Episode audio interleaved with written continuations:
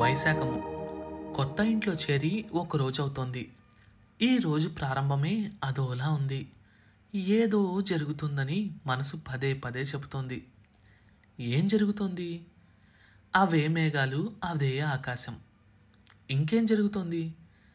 ఆయన తొందరగా ఇంటికొస్తారా? లేక ఆలస్యంగా వచ్చినా ఆనందంగా వచ్చి ఈరోజు పేకాట్లో చాలా డబ్బు వచ్చింది. రేపు ఎటన్నా బయటకు వెళ్దామా? అంటారా రెండింటిలోనూ అద్భుతమైన ఆనందం ఏదీ లేదు. మనిషి ఆనందానికి విషాదానికి కారణం పేకాట కావడం ఒక దౌర్భాగ్యమైన విషయం. అయినా ఏదో జరగబోతోంది. మనసు పదే పదే చెప్తోంది. అనుకున్నట్లే జరిగింది. ఆ కుర్రవాడు ఆకాశం మీద నుంచి దేవతలు సముద్రంలోకి తాడును కట్టి అమృతాన్ని పైకి లాగుతుంటే వచ్చిన చంద్రుళ్ళా ఉన్నాడు. కానీ ఆ లేత కళ్ళల్లో ఏదో ఆర్తి మాత్రం స్పష్టంగా కనపడుతోంది. ఎందుకో మరి? అనుమానం నిజమైంది. మాట వరుసకి నత్తి గురించి కథ చెబితే రాత్రంతా మేల్కొని దాన్ని సాధన చేసినట్లున్నాడు. అశువుగా పద్యం చెప్పేశాడు. అతడలా వెన్నెల్లో నిలబడి పద్యం చెబుతుంటే ఎందుకో తెలియదు కానీ నాన్న గుర్తొచ్చాడు.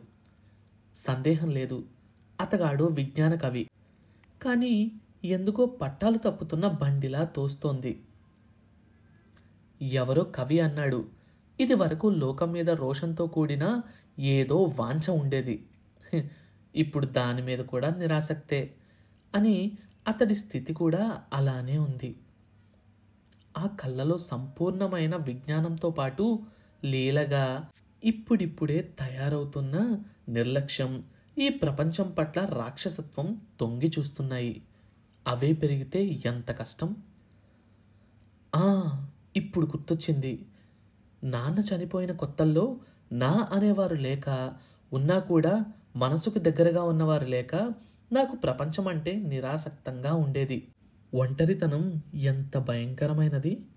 ఎడారిలో ప్రయాణం చేసేవాడికి ఒంటె కూడా స్నేహితుడవుతుందట.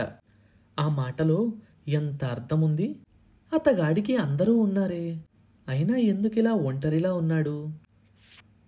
నత్తిపోయి పద్యం పూర్తిగా చెప్పగానే అతడు గర్వంగా చూసిన చూపులో ప్రపంచాన్ని గెలిచిన ధిక్కారం చూసి నవ్వొచ్చింది. దూరంగా ఎవరో పాడుతూ వెళ్తున్నారు. ఎంత మంచి త్యాగరాజ కీర్తన! ఈ మామూలు జీవితంలో త్యాగయ్య కీర్తనలు వినడం ఓ చిన్న ఓదార్పు. ఎంత తాధ్యాత్మికత! అప్పుడప్పుడు నాకు అనిపిస్తూ ఉంటుంది. అర్పించుకోవటంలో ఉన్నంత ఆనందం మరెందులోనూ లేదని. అందుకే క్షేత్రయ్య నుంచి రామదాసు వరకు ఓ మూర్తిని ఊహించుకొని మువ్వా గోపాల అని రామ అను పరివర్తిస్తూ ఆ తాధ్యాత్మికతని సంతృప్తిగా పొందారనుకుంటా. ఈ మనుషుల్ని ప్రేమించడం కన్నా ఊహాజనితమైన కల్పనని ప్రకృతిని ప్రాణం లేని వస్తువుల్ని ప్రేమించడం నయం. అది పక్కన పెడితే ఈరోజు వైదేహి అదో రకమైన కొత్త బట్టలు కట్టుకుంది. ఇంకొంతకాలానికి అమ్మాయిలు ఓనీలు పరికినీలు ముద్దబంతి పూలు అన్నీ మర్చిపోతారనుకుంటా. పసుపు సంగతి సరే సరి. స్త్రీ స్త్రీతత్వం నుంచి విడిపోయి ఆకారంలో పురుషుడికి దగ్గరగా అతడి ఆదరణలో అతడికి దూరంగా వెళ్ళిపోతుంది. ఈరోజు మనసంతా ఎందుకో అదోలా ఉంది. మరీ విషాదంగా ఉన్నప్పుడు నీ మనసు వైపు చూడు. ఒకప్పుడు అమితమైన సంతోషాన్ని ఇచ్చినదే కదా మందాకిని. ఆ స్థాయిలో ఆలోచించడం సాధ్యమేనా? ఆనందం పైన ముసుగు తీస్తే కనపడేది విషాదమేనట. అందుకే అన్నారు విషాదాంత ఆనందో బ్రహ్మ అని. నే చెప్పలేదు. మళ్ళీ నాకెందుకో ఈరోజు చాలా ఆనందంగా ఉంది. ఒక్కొక్క రోజు ఒక్కోలా ఉంటుంది. లేచిన వేళా విశేషం అనుకుంటా స్త్రీని ప్రకృతితో పోల్చారట ఒక కవి. చాలా గొప్పగా పోల్చారు. బాల్యం హేమంతం. కాస్త వయసు రాగానే పెళ్ళనే వసంతం కోసం ఎదురు చూస్తున్న శిశిరం. పెళ్ళయ్యాక గ్రీష్మమట. అందుకేనేమో ఈ మనుషులంతా ఇంత నిస్సారమైన జీవితాన్ని గడుపుతూ ఉంటారు. వీళ్ళకి ఆనందం ఇవ్వటమూ తెలీదు ఆనందాన్ని తీసుకోవటమూ తెలీదు. ఒక మంచి భావాన్ని ఆస్వాదించరు. ఒక మంచి ప్రబంధాన్ని చదవరు. ఇలాంటి శిలల్లాంటి మనుషుల మధ్యలోంచి అనుభూతి రాహిత్యమైన పర్వతాల మధ్యలోంచి నిరాసక్త లోయల్లో నుంచి నిశ్శబ్దపు అడవుల్లో నుంచి మందాకిని ప్రవహిస్తోంది ఏ సాగర సంగమానికి? నాన్న బాగా గుర్తొస్తున్నాడు. ఈరోజు అతన్ని చూస్తే జాలేస్తోంది. ఇంట్లో సరిగ్గా అన్నం కూడా పెట్టలేదట. ఒక్క క్షణం తల్లి ప్రేమ చివుక్కుమంది. కానీ సానుభూతికిది సమయం కాదు. ఒక్కసారి అది చూపిస్తే మళ్ళీ మళ్ళీ మరీ మరీ దాన్నే కోరుతోంది. అందుకే కాస్త కఠినంగా ఉండాల్సి వచ్చింది నిజమే చాలా మామూలుగా కనిపించే ఈ రాయి దీన్ని చెక్కిన మంచి శిల్పం అవుతుంది ఈరోజే తెలిసింది. పీట వేసి అన్నం వడ్డిస్తాననుకున్నావా? ఇంత వయసు వచ్చినా కష్టపడి నువ్వు సంపాదించుకోలేవా? అన్నాను. పాపం ఒక్క క్షణం పాటు ఆ లేత ముఖం వాడిపోయింది. అంతలోనే ఎంత రోషమో! అట్లాగే లేచి బయటకు నడుచుకుంటూ వెళ్ళిపోయాడు. మళ్ళీ ఎప్పుడో తిరిగి వచ్చాడు. దారి పక్కన కూర్చొని క్షురకర్మ చేశాడట. ఆ డబ్బుల్ని తీసుకువచ్చి చూపిస్తూ రవ్వంత రోషంతో కాస్త టీవీగా గర్వంగా అతడు అలా నిలబడి చూస్తుంటే కన్నడ కౌలరాగంలో దేశాది వినిపించింది. సోగసు చూడతరమా అనిపించింది. చప్పున దగ్గరికి తీసుకుని ముద్దు పెట్టుకున్నాను. ఆ తర్వాతది ఆషాఢము. ఇది నిజమేనా? నిజంగానే జరిగిందా? లేదా నా ఊహ? ఎంత పని జరిగింది? అతడు నా భుజాల మీద చేతులు వేసి దగ్గరికి లాక్కున్నాడు. ఆ క్షణం ఈ ప్రపంచం భస్మమైనట్లు అనిపించింది నాకు. ఎందుకు చేశాను నేను ఇదంతా? ఎందుకు అతడితో పాటు కూర్చుని పుస్తకాలు రాశాను? ఎందుకు అతన్ని క్షణక్షణం తీర్చిదిద్దుతూ వచ్చాను? నా సామిష్యంలో అతడిలో ఏ రకమైన భావాలు చెలరేగుతున్నాయని ఛాయ మాత్రమైనా నేను గ్రహించలేకపోయాను. అది నా తప్పేనా?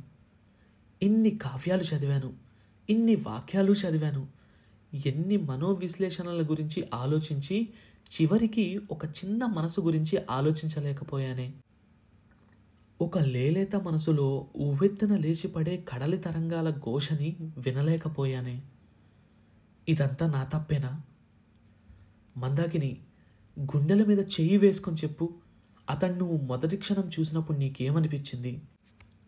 అప్పుడేమీ అనిపించలేదు కానీ కాలం గడుస్తున్న కొద్దీ అతన్ని ప్రేమించసాగాను అతడిలో అతడిలో నాకు నా నాన్న కనపడ్డాడు. భాద్రపద మాసారంభాన వీధి అరుగు మీద కూర్చొని చూర మీద నుంచి జారిపడే నీటి చుక్కల్ని చూస్తూ నేను ఊహించుకున్నది ఒక సౌందర్యమూర్తిని. వివాహం ద్వారా కోల్పోయిన మా నాన్నని వీరిద్దరినీ అతడిలో ప్రతిష్ఠించుకుందామనుకున్నాను. ఒక రాతిని ఎన్నుకొని దాన్ని చెక్కే కొద్దీ కొత్త అందాల్ని సంతరించుకుంటున్న ఆ శిల్పాన్ని చూసి తన ఎంపికకు తాను మురిసిపోయినట్లు నేను కూడా మురిసిపోయాను. వయసొచ్చే వరకు ఇంట్లో అమ్మని నాన్నని చూసి ప్రేమరాహిత్యం వల్ల భర్త అలా కాకూడదనుకున్నాను. కానీ నా వరకు వచ్చేసరికి స్త్రీ ఎంత అందించినా భర్త తీసుకోలేడని గ్రహించాను. మళ్ళీ ఇన్నాళ్ళకి అతన్ని చూసి ఇతడి కాబోయే భార్య ఎవరో నాలాంటి ఒక అమ్మాయి. తను ఎన్నో ఊహలు పెట్టుకొని అతని దగ్గరికి వస్తుంది. ఆమెని నాలా నిరాశపరచకూడదని చెప్పి అతన్ని ఒక మంచివాడిలా తీర్చిదిద్దాలనుకున్నాను. ఒక మందాకినికి అతడు కొడుకు అవ్వాలని ఒక మందాకినికి అతడు భర్త అవ్వాలని ఒక మందాకినికి అతడు తండ్రి అవ్వాలని కోరుకున్నాను. అది తప్ప తప్పేనా? క్షీరసాగరం నుండి రెండు దివ్యమైన చేతులు పైకి లేచి సువర్ణ కలశంలో అమృతాన్ని అందించినట్లు ఒక మందాకినికి ఇతన్ని తీర్చిదిద్ది అందించాలనుకున్నాను. అందులో నా స్వార్థం ఉన్నదా? ఇదంతా నేను ఎందుకు చేశాను అంటే నేనేం చెప్పగలను? ఇప్పుడు నేనేం చేయాలి? ఈ పుస్తకాలు అతడికిస్తే? అవును అది మంచి పని. అతడికి పుస్తకాలు ఇస్తాను జీరాడే కుచ్చిళ్ళను పైకెత్తి పారే గోదావరి పాయల్లో పాదాల్ని తడుపుకుంటుంటే రాధా మనోహర పూలల్లో ప్రతిబింబించే స్వచ్ఛదనం. అది కావలసింది.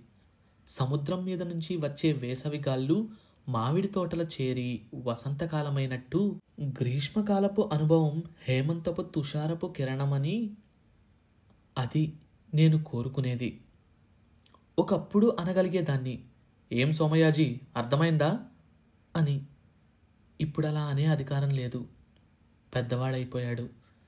కాబట్టి ఆ చొరవ లేదు. అయినా సాహసం చేసి అంటున్నాను. మిత్రమా అర్థమైందా? అని.